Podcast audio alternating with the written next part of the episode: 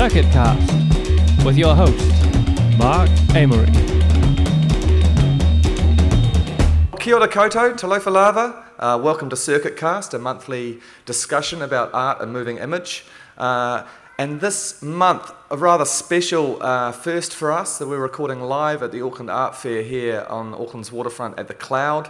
Uh, the Cloud Pod, or the Pod Cloud, I don't quite sure which it is. It all sounds a little bit like uh, out there in uh, out there in the virtual space. But it's 11 a.m. here in a very physical, real way. Last day of the fair. The the dealers are trying to put up new work. There's this kind of sense of shuffling things around as the punters start to come in for the day. And we're here live uh, here out of our Wellington studio borough in the glitzy Auckland uh, waterfront with the boats going past. Um, and uh, we're doing something a little bit, uh, I guess, radical for us as well, and that this is a critical conversation about the art fair and how it's going within the belly of the beast. So I'm asking my panelists today to, uh, to uh, um, be strong and uh, not be not uh, be unforward with their opinions. And I, I thank them for their uh, their uh, being here and their bravery. Um, they are a, a guest who is familiar to uh, many people here in Auckland and to our listeners of Circuit Cast on circuit.org.nz, which is curator and writer Andrew Clifford. Welcome, Andrew. Hi, Mark. Hello, and new to the podcast is uh, Serena Bentley. Kia ora. Hello. Hey, now Serena, you've um, uh, now I, I know you're doing the artistic programming at Next Wave in uh, Melbourne. You've got this great situation for us today in that you uh, have worked in dealer galleries, uh, Starkwhite here in Auckland, uh, I think Roslyn Oxley in Sydney, and then in Melbourne as well. Mm-hmm. But I've also done quite a lot of work in the curation of public gallery shows, the Auckland Art Gallery, and so forth. Um, yeah, how many art fairs do you get to? Oh, look, I try and get to as many as I can. I always made a commitment to come to Auckland to the art fair here. Um, financially, it's a little bit more difficult for me to get to the ones further overseas, but I do think it's a, a great way to see a lot of work in one space quite conveniently. Yeah. Um, yeah, so you've been to previous Auckland art fairs? I have, yes. Right. Are your family based here in, in Auckland? Yes, they ah, are. choice, choice. what about you, Andrew? Are you a bit of an international art fair get about town kind of person? I have to say, I've not been to any of the international art fairs. It's just never been the purpose of travel. And then if they were on at the time, sure, I'd make a beeline for Basel, but I've not had the luxury of travelling, especially for something like Art Basel or Frieze. But yeah, certainly been pleased to see over the last five or so years the evolution of the Auckland. Well, it's biennial, so that's 10 or so years, isn't it? Yeah, I guess so. The, the development of a fair here in Auckland it's, it's been uh, phenomenal growth internationally with art fairs. Um, and I, am kind of interested in talking initially about that kind of just generally about that phenomenon and what it means because it strikes me that it's almost the antithesis of what we expect to be a good gallery experience, even a good dealer gallery experience where it's a little quiet, you've got time to see the work, uh, there's space for the work, you know, the, the, the kind of white cube thing. Whereas here it's a compressed experience, it's about quantity, there's noise there's all that kind of going on. It seems to uh, appeal more to, I guess, new generations and their shorter attention spans and, and the way we kind of react with the world online I, uh, in this kind of event culture. Um, what, what are your thoughts on on, on the experience of art and an art fair? Well, I think that brings a different sort of energy to it. Where normally you open a show in a dealer gallery and it's up for a month, and after the opening night, where you have a few dozen to a hundred people come through, you do have that slow trickle of people who take time. Whereas this is all compressed into one weekend with um, 30 plus dealers all in one place, and there's a different kind of dynamic as a result of that. Um, one of the things I do enjoy about coming to these is that social energy that comes out of yeah. it. Everyone's in one place, and you can't walk more than two meters without bumping into someone and having a little chat. And beyond the work itself, that social dynamic and having the whole art scene in one place is quite nice too. And not just having this great scan across all the work and being able to see that in one go, but also being able to talk to people and find out what they're working on. And mm. um, yeah, I, I, find for that reason alone, it's quite a useful event. Well, I mean, the, the art fair here was set up by dealers, and it is about promoting dealers, and uh, presumably, Serena, uh, more people then go into dealer galleries having experienced an art fair. Do you think, or, or, or do they kind of get there? Their fill of art here, and it's, I mean, does it is it having a growth effect? Do you think in, in, the, in, the, in the actual market or the dealer gallery scene? I think it depends on the audience member. I think if you are visiting Auckland Art Fair from out of town, you're going to come here, you're going to check out the work on offer here. But I think you're going to make the most of your experience being in Auckland, and if you're you know a committed art consumer, then you are going to leave the fair and hopefully go and visit a number of the dealer galleries um, within Auckland as well during your time. I mean, that's something that's um, happened for me personally. I was um, I had a, a, dealer staying with me and an artist staying with me, and certainly a part of that art fair experience is actually getting out into the city and viewing what else is on offer here too. Mm. Mm. It's a very busy time this week in Auckland. We've got the last weekend of the Auckland Triennial, which um, is getting some great critical reports. Um, maybe doesn't have the same marketing clout as the Auckland Art Fair, which has had a very strong presence. There's also been uh, within the, the, the, the, industry a curatorial symposium at St Paul Street. So this kind of very interesting sort of uh, mix of the public and commercial gallery scenes, and yet they still seem to walk on different sides of the street to some degree. Um, I, is, is that the nature of things, or, or, or, can, can, they, can they come together a bit more? Any thoughts?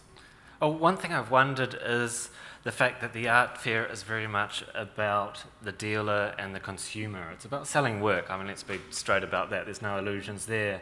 And the biennial is all about the curator and the artist and curating work and ideas and catalogue essays and all of that stuff. And we've just had that great three day symposium where we've tossed around really esoteric ideas about the nature of curating and the history of exhibitions. Whereas this is much yeah, more. Thousands uh, of people aren't going to be attending. No, this is a much more cold-faced thing of here's the work and it's for sale.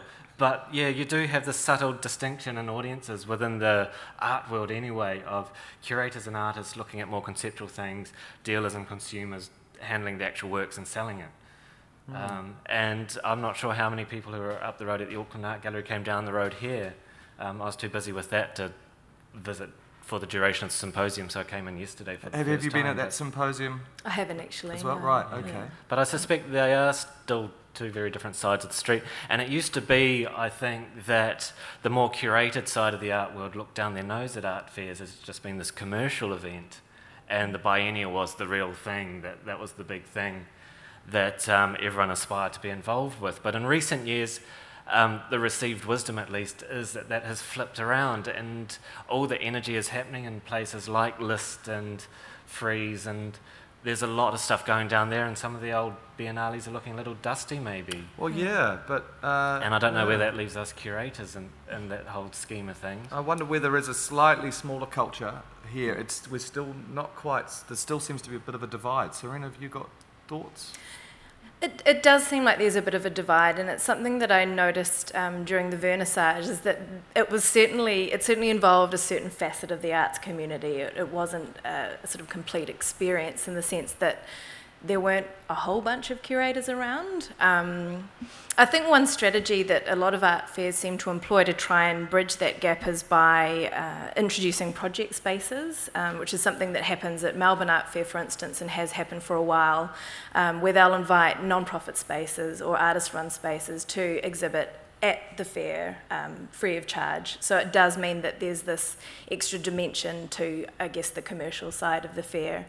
Um, which is great because I think it gives it a bit more texture than it would have otherwise. Um, but at the same time, I think another big issue with art fairs in terms of that divide is that um, is what Andrew touched on before is that there is that relationship between um, dealer and audience here, and it's like the meat in the sandwich is missing in a sense is that there aren't a whole bunch of artists around, and I think at the vernissage, for instance, the cost of attending is is prohibitive in a lot of ways, and it actually excludes quite a few members of the arts community. It's an interesting economic system, isn't it? Because the dealers spend a lot of money, thousands of dollars, to have a have a have a, a stall, and then we've got the, pro- the project spaces. This very interesting public-private tension, mm. and w- what strikes me as the as an exhibition experience.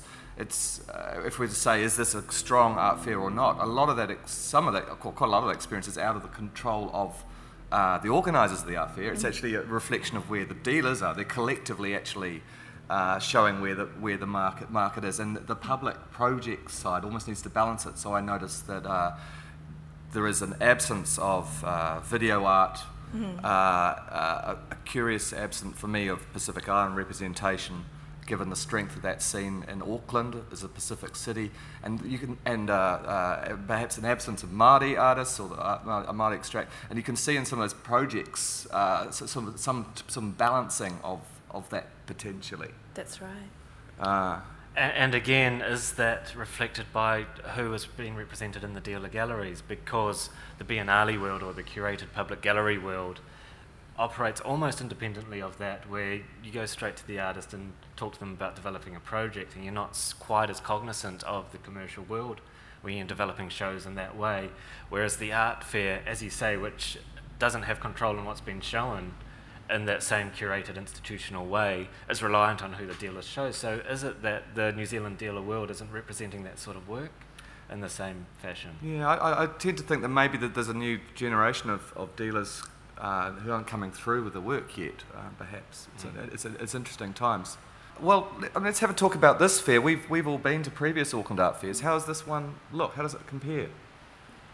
It's it's interesting having having been to a few experiencing this one. It does seem to be um, a little bit more contained and a little bit smaller. Uh, certainly, I've noticed an absence of of previous exhibitors who, for whatever reason, aren't here this time around. So, Robert Heald, uh, who else we got? Robert Uh, Hamish He- McKay, Hamish Peter McKay, McLeavey. Peter Peter They're pretty big Park. names to be missing. Yeah. Ivan Yeah. Anthony, yeah. Yeah, Neon Mm. Parc from have come Well, why from is that? Australia. Why are those, those galleries not here, do you think? Have you got a hunch? Well, I think I don't need to gossip, it's just kind of interesting. Yeah. I think it And- does need to be addressed. And Antoinette Godkin's another really senior dealer, and I noticed Gow Oh, yeah. Langsford, who are very good neighbours to her in Lorne Street, have flyers for her gallery on their counter here. Say go and visit her gallery. But yes, yeah. I mean, we've got the, the, a brand new art fair into the ecosystem, the Sydney Sydney uh, fair coming up, so Yes. that's obviously going to have a factor. I think if you're a commercial gallery, you have to be strategic. You know, you don't have unlimited funds. There are so many fairs now. You have to think very closely about about where to show. You can't do it all. Um, if you if there is this new fair in Sydney, Sydney Contemporary, that's certainly something that you know dealers within Australasia have to consider. I mean, it's got clout behind it. It's it's founded by the guy who founded Art Hong Kong, and I think people are seduced by the new as well. Like, Yeah. you know, if you think of the first of any art fair, they're incredibly exuberant, and everyone's there. So How's the Melbourne Art Fair doing? Uh, I actually missed it this year. I was in Indonesia, but Well, what's the word as to where that is in its kind of cycle of uh, popularity, as it were, amongst the dealers? And I believe it was See. pretty quiet. And uh, I think a lot of people are turning their attention towards Sydney to see what's going to happen there. Yeah. I mean, the other new factor in the region as well is the fact that Art Basel have taken over the Hong Kong Art Fair. That's right. So. Art Basel HK is a major event on this side of the world as well. And I know that at least one or two New Zealand dealers go over to that as well. So we're proudly New Zealand made, but that's sort of the global capitalist system around the art fair thing Yeah. is just, uh, you know, not that far away. Um, you, you used the word, Serena, contained. I would use the word conservative almost with this art fair. Um, and again, that's sort of based on, I think, more what the dealers are showing. What, what, what, what do you think, Andrew? Well, especially remembering that um, this conversation's been recorded for circuit too, we can't help but think about the moving image content, of which certainly in the dealer stands there is. I think we only found one when we had a look around yesterday. There's the curated projects, Alex Monteith out front in those cubes, which unfortun- unfortunately you can't see in daylight, so they've been switched off except for the evenings, which is yeah a little sad. And the little curated video screen up this end, which each time I've been past has been turned off.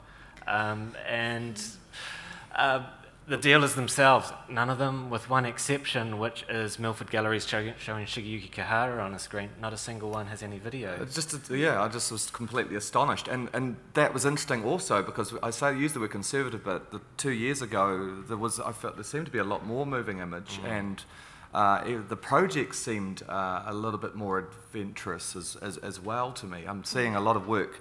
In the projects like the Xiang Xiang Yolo. and uh, Nikki Hastings Perched before that, it's like I've seen this many, many times, and it's another iteration, which I'm sure there's a lot of people who haven't coming into this environment, but uh, there isn't much of a cutting edge there. Yeah. I mean, that's very budget hungry, that sort of thing, to Mm. run a fair and to then somehow come up with extra thousands and thousands of dollars There's to commission mm. those big projects that add a little bit of curatorial edge to it, I guess. And, and interest- that's kind of mm. what it needs, but I, I, I guess there may be practicalities. The other thing, coming back to the venue as well, I really like it. It's got a really beautiful feel. It's nicely placed Yeah. here. But looking at the floor plan, I can't see how they can grow. If it's growing, where do they go next? Where would you put some of these bigger things, or if all these dealers came back? Well, it feels it go? feels So- more spacious to me. I, I, I prefer this, this. This feels in terms of a experience um, in that way, on an experiential of having you know a beautiful place, having a coffee, meeting people. It, it's t- even even though the Viaduct Event Centre was brand new, it, I, I'm I'm enjoying it more here. Uh, Serena, what do you think? I quite, I quite enjoyed the, the, the space of the last venue. I think there was um, something to be said for having, I mean, I don't know if it's true, but it seemed like there was a little bit more breathing space around the stands, which kind of goes back to what we were talking about earlier, which is when you have this, you know, absolute onslaught of, of work and stands, it is nice if there can be space around those so you can kind of catch your breath a little bit. Mm, but there was that that sculpture court didn't work at That all. This not sculpture great, just sort of no. squeezed in at the end last time. Yeah, that's true. Um, in, in terms of how conservative the stands are, I guess another factor which we've seen more of in previous editions is the showcase stand, the sort of the dealer. And Peter McLeavey was always very good at this. He made a big point of not telling a soul what he was showing until he got here. It was this big reveal of making a statement and just putting one work or one artist up, and this is your show for the, for the fair. And, and apart from Michael Lett's project with Michael Parekowhai, which looks stunning, most of the dealers have gone for a general grad bag selection. Well, I- some look better than others, some look great, but it's, no one's really done that big statement. Well, I. I, I, I'd slightly differ. I think I, I remember two fairs ago um, coming, and I think uh, there was the Paul Nache Gallery from Gisborne and Brett McDowell from Dunedin. It was interesting. They were both coming from out of the big cities, and I think um, Brett had Kushana Bush.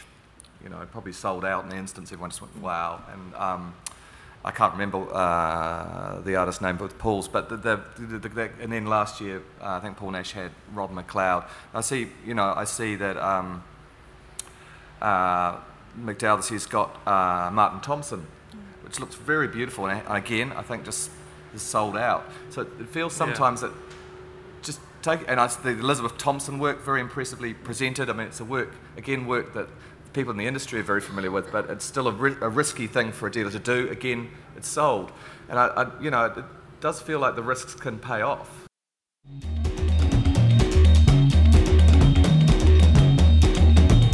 Uh, speaking again of exceptions to the rule, um, which might prove your, your point, Andrew, maybe right or wrong, is the Michael Parekowhai at the Michael Lett. Um, always expect Michael to do something which is kind of context rich, but I thought this work, uh, I loved how, as quite often with his practice, it almost offended me and I was affronted at the vernissage night, and then overnight I came back kind of going, actually, and it's really stable and I keep on kind of engaging with it. it it's, uh, it's a very trashy kind of floral, it's not floral, sort of piece of 70s carpet in an area with uh, a number of pieces of furniture, uh, golf balls, some of them gold plated, some of them not, sort of various different sorts of plinths. Um, and then uh, the tops off coffee cups, the polystyrene, the, the cups, the carryaway cups you get, sort of jammed onto the wall. It seems to be taking the mickey a little bit of the fair itself, or the whole idea of the, cons- you know, art as a material consumptive object.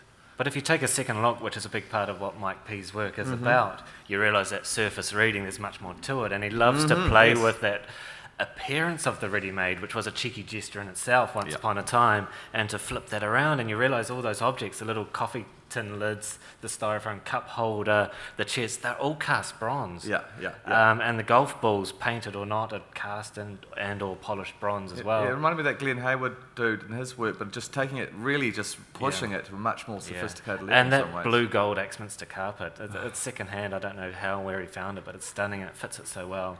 And I mean, Mike, Michael always plays with um, the unfolding of the work, how you come to it. He's so considered in that way.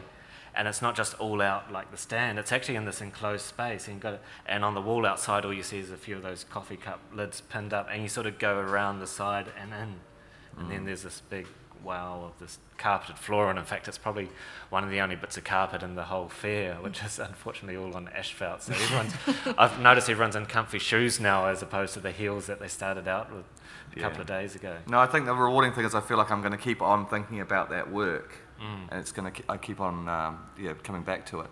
So, Rena, any while we're putting out the bouquets, any uh, any any others you wanted to mention? Um, yeah, for me, it was really about Jess Johnson and Martin Thompson, but then I think there are also little treats within each of those um, more group kind of presentations. I really loved a couple of the works at Paul McNamara's stand, particularly um, a photograph by Peter Peryer of his wife at the time, Erica, from 1975, uh, and also work by Richard Collins um, from the 1970s, which is just the back of a woman at Parkery. And they're really beautiful images, and it's amazing that you can find them within what is a very dense hang. They're so strong that, that they, they stand out, they just pop. They're, they're really gorgeous. Um, and also, I really love seeing Saskia's work at Jonathan Smart's stand as well. I mean, she's such an incredible colourist, and yeah, her works are always a pleasure to well, spend props time to with. Jonathan Smart. 25 years, just opened a new space in Sydenham after the quake, still going. Um, pretty, pretty much, I think the only dealer left standing in Christchurch. Maybe, maybe I think uh, you know, there is. This is about celebrating the dealer and how important they are as well. Um, and still finding time and money to get up here and mount something. And it's not just the cost of the stand, which Mm. we all know about, but there's enormous resource in being at the art fair. So, yeah, kudos to them all for making that effort. It's a I, I, I was, I actually wanted to mention um, uh, uh, white space actually as well. We talked about the, the, the lack of representation of Pacific Island artists, um, but also this paucity of uh, video, sound, performance-based work. But the, the, I really like the new Andy Leleisi'uao work there that uh, Deborah White's showing, and, and uh, uh, another risky work that sold, I think, quite early on is Nandita Kumar's bell jar work, which is a You, sour you just work. stole my highlight, Oh, actually. sorry. uh, well, tell And, us I mean, and that's one of the things I look for when I come to the art fair is those really pleasant surprises, Yeah. something unexpected. Because as someone who knows all the dealers and all the galleries and all of their artists going around every month to as many shows as I can, um, you'd think there wouldn't be much to see in the art fair because I've seen it all before in a way. So when I do come, it's nice to have that social thing I talked about before and have that level to it. Um, seeing a whole lot of new work by all those artists is really nice, but I really want to see something I haven't seen before. And sometimes that's something like Michael Parekowhai unveiling a really new phase in his work and going, Yeah. gosh, we haven't seen that before, we need to think about that one. Sometimes it's a new artist.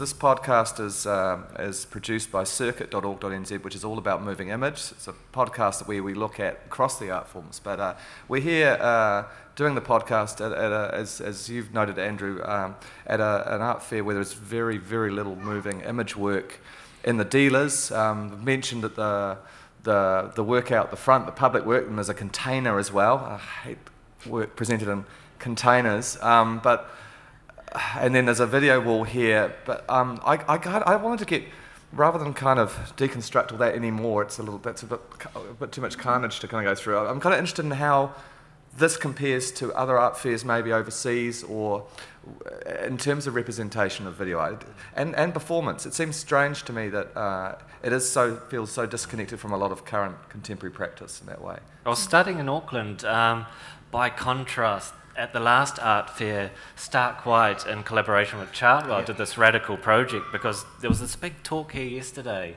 in the afternoon about collecting new media because it's seen as a bit of a hurdle as how do you get people to start buying this stuff. Um, that Chartwell and Starkwhite took that head on with the last fair with this radical project where they had this Clinton Watkins video work on the stand and they gave you a card with a download code on it. You can go home and download the work. So the work was free to anyone who asked. And that's just really pushing that envelope right beyond the question of how many editions and, And how I, I you think buy even and just that, giving it away. That was an exceptional work because you know you had a, a, a CD or a CD-ROM that span Yeah. spun on your. You know, I had it on my little MacBook and it Mm. just spun there. It was just like it fitted my machine. It was just. Oh, it was a beautiful gesture. I thought. Yeah. Uh, have you got a sense of where video art is elsewhere in the, the market or the art fair or the dealer gallery system? Um, I think from a pragmatic point of view, as someone who's worked in commercial galleries prior, if you're travelling to a fair, presenting um, video work at a stand is uh, problematic in the sense that it's costly, and in terms of an install, if you're going to show a suite of video works, it's um, quite an undertaking. But you know, we have had video works here in the past. If you think back to the 2010 fair when Anna Schwartz was here, she had that Mm. Yes. incredible stand, which was a suite of Daniel von Yeah, Sturmer works. That's right. stunning. That's right. Yeah. And it sold. Yeah. You know, Is I it? think Yeah. with the exception of a couple of editions, all of those works sold. So I think if you do make that commitment and you make that leap, it does pay off. I guess it's just about taking that leap of faith. Well, so being an advocate for the moving image, maybe there are practical things the art fair and art fairs plural need to do to actually uh, uh, enable better representation of dealers' video art. Because I mean, there's plenty of it in the dealer galleries in their own spaces, right? The wonderful Clinton Watkins work up at Starkwhite at the moment.